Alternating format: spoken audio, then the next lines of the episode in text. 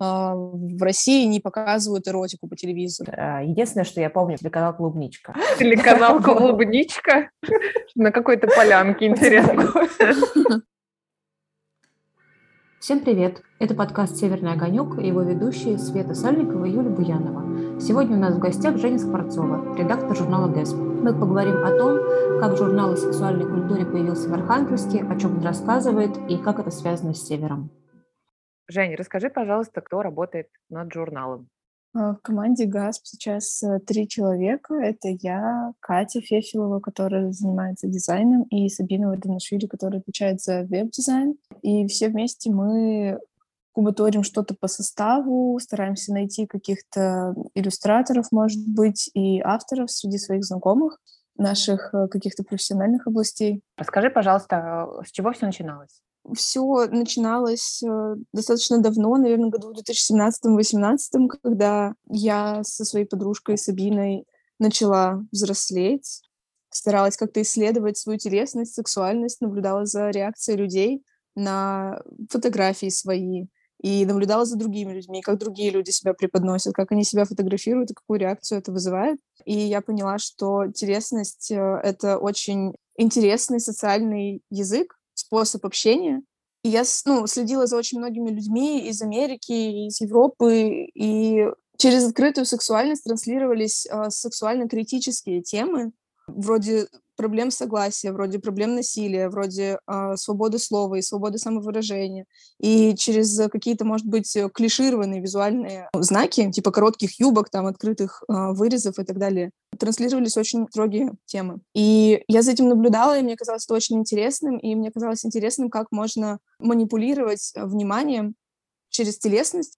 И мы, в общем, как-то начали подсознательно это практиковать, таким образом общаться с миром и наблюдать за реакцией начали фотографировать, у нас копился материал, и в какой-то момент э, мой парень тогда, Женя, предложил создать журнал. Такой юношеский протест против каких-то устоев, что мы ничего не боимся, и что мы открытые и громко можем говорить о серьезных вещах. Но покуда мы росли, покуда какие-то интересы формировались дальше, эстетический какой-то вкус и а, вообще происходило осознание ценности контента, да, и каких-то вещей, которые ты транслируешь в мир, казалось, что просто фотожурнал сделать уже недостаточно, и это, в принципе, никому особо не будет нужно, и это вряд ли будет по смыслу отличаться от того, что уже существует в Инстаграме.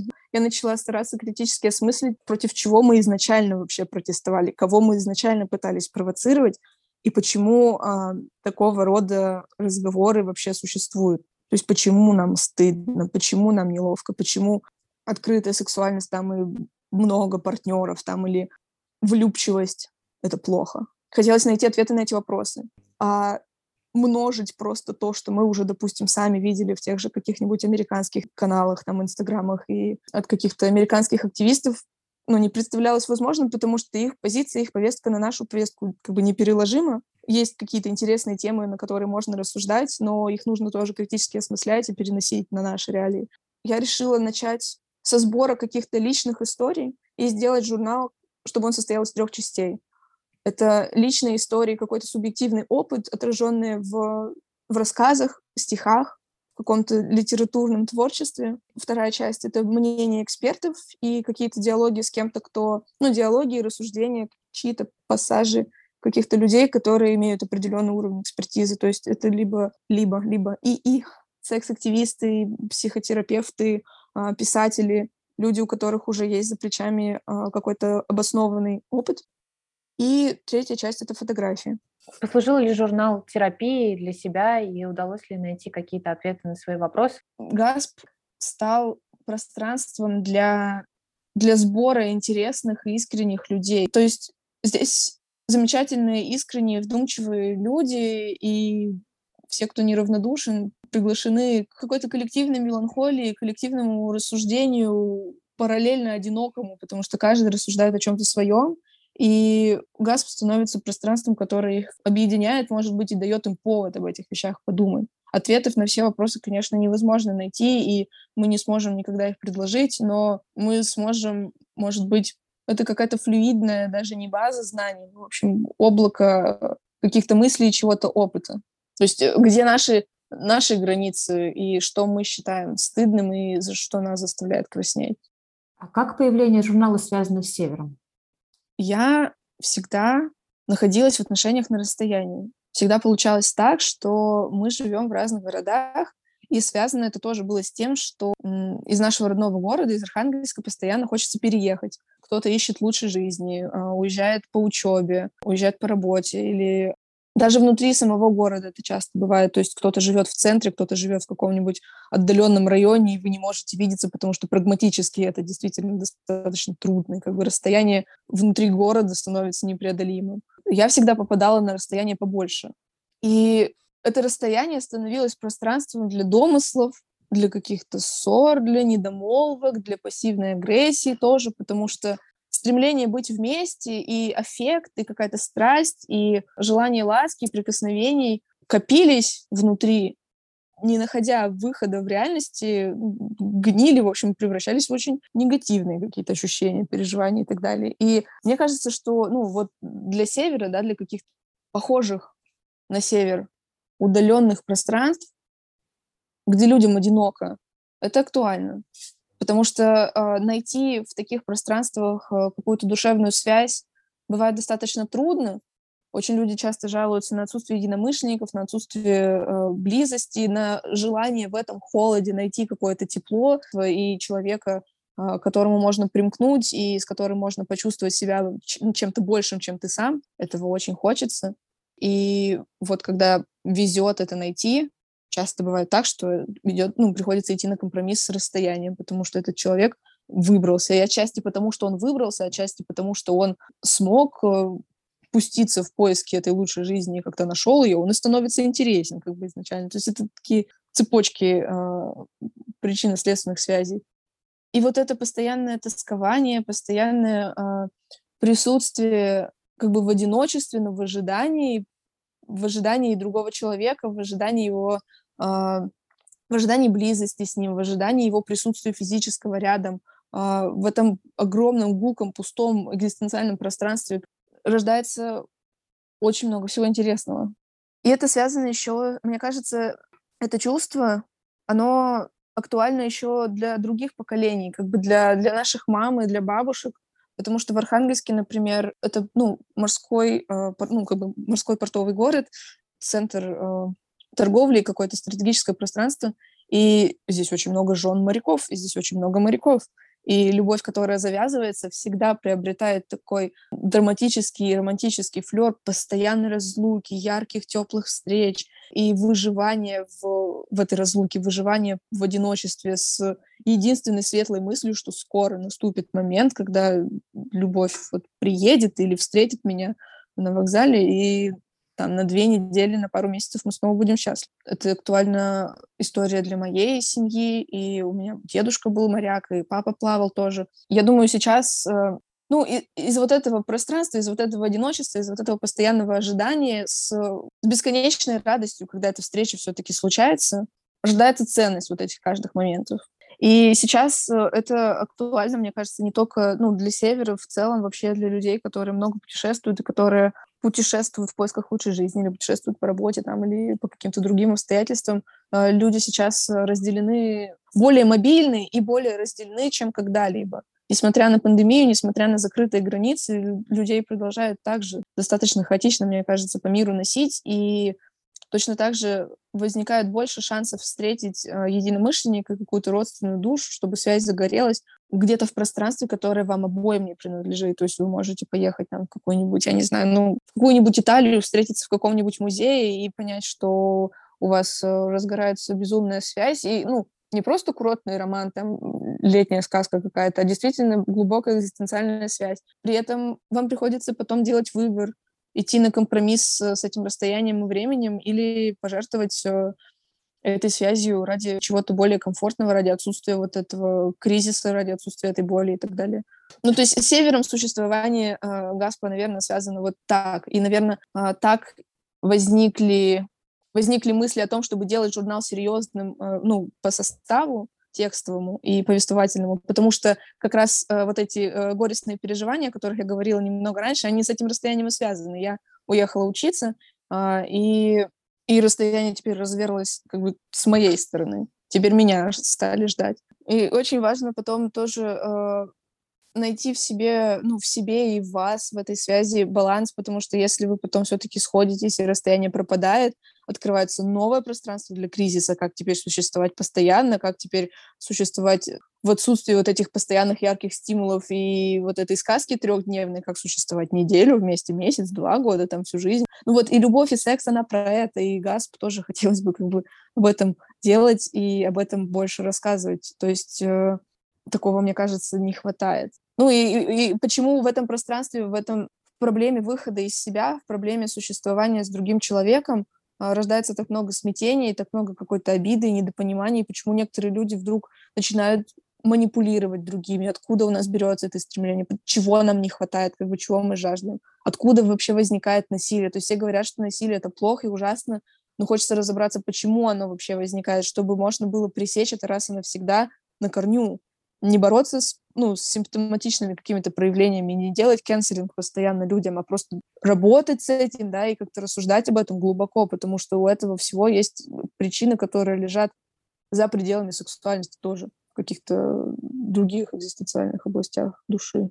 А что-то можешь ты, э, ну, ну не то что посоветовать, да, а, ну какие-то, может быть, дать комментарии э, тем людям, э, которые вот находятся в этих отношениях на расстоянии. То есть это и тем, кто, может быть, живет на севере, да, и женам моряков, и просто тем, кто нас слушает так, в такой ситуации. Я думаю, посылать нюцы — это хорошая практика. Стремиться проводить время вместе. Но вообще поддерживать отношения на расстоянии, мне кажется, важно цифровыми методами в первую очередь, потому что возможности для очной встречи не всегда возникают. И вот нюцы — это хороший способ. А вот в контексте поддержки отношений цифровыми методами, что ты думаешь на тему новой этики и инфоразнообразия? Мне кажется, что вот эта новая нормальность и открытость, да, вот это стремление и способность к открытому диалогу, которая сейчас процветает, оно процветает на самом деле среди не очень широкого круга людей. Чем более открыта эта среда, тем сильнее неравенство между теми, у кого среда закрыта и кому контекст не позволяет открыто рассуждать о сексуальности и экспериментировать на практике.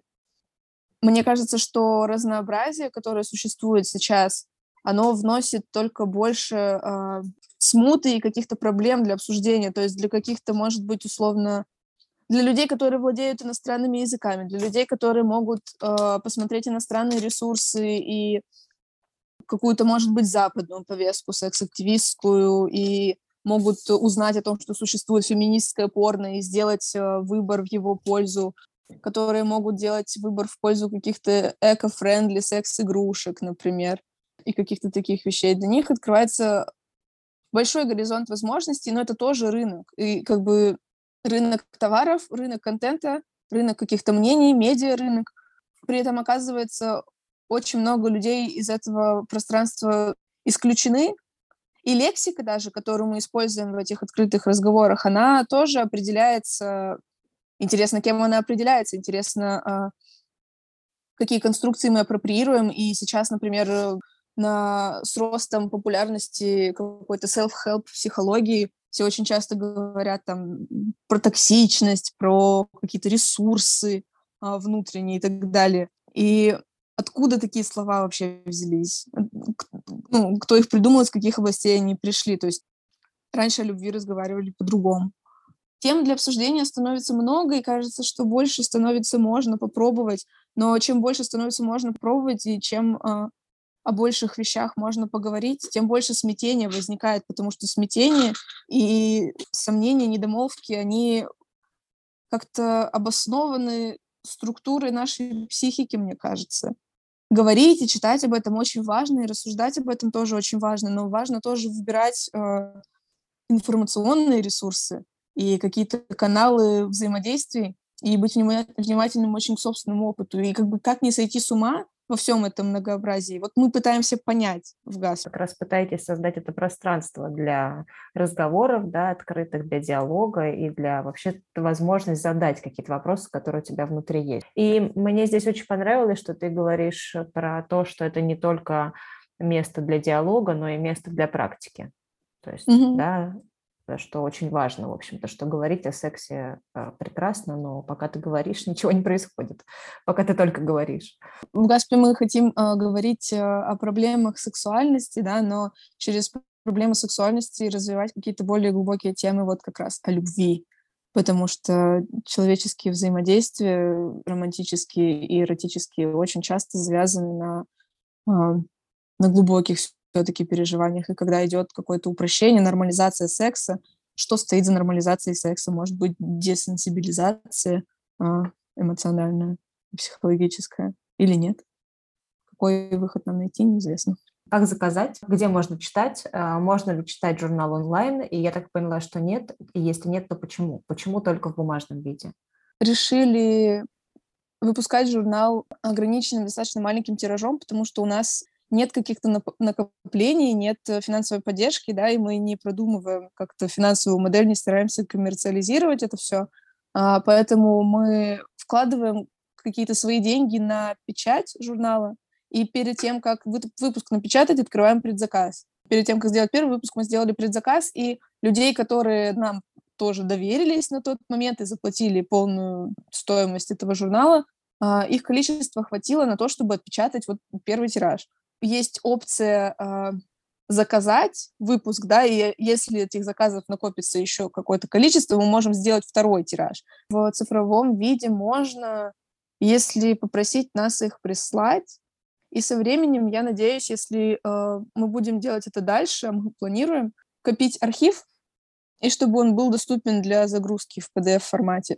Мы также сделали Patreon, и я всем очень советую э, к нему присмотреться и рассмотреть возможность э, поддержки нас на Патреоне. Там есть несколько опций. А когда ждать следующий выпуск? В марте этого года, то есть уже скоро. Выпуск будет посвящен э, депрессии, травме и способам совладания. Э, он будет достаточно такой, ну, серьезный, опять же, по этим темам, потому что предыдущий был э, собран как бы из э, разных материалов, которые нам прислали по заявкам, и этот мы уже собирали сами на заданную тему, на тему депрессии, травмы и совладания. Здорово, очень ждем. Мы добавим все ссылки на журнал в описании этого эпизода. С вами был подкаст «Северный огонек» и его ведущие Юля Буянова и Света Сальникова. Подписывайтесь на нас на всех платформах, инстаграмах, слушайте, ставьте сердечки, звездочки и до скорых встреч!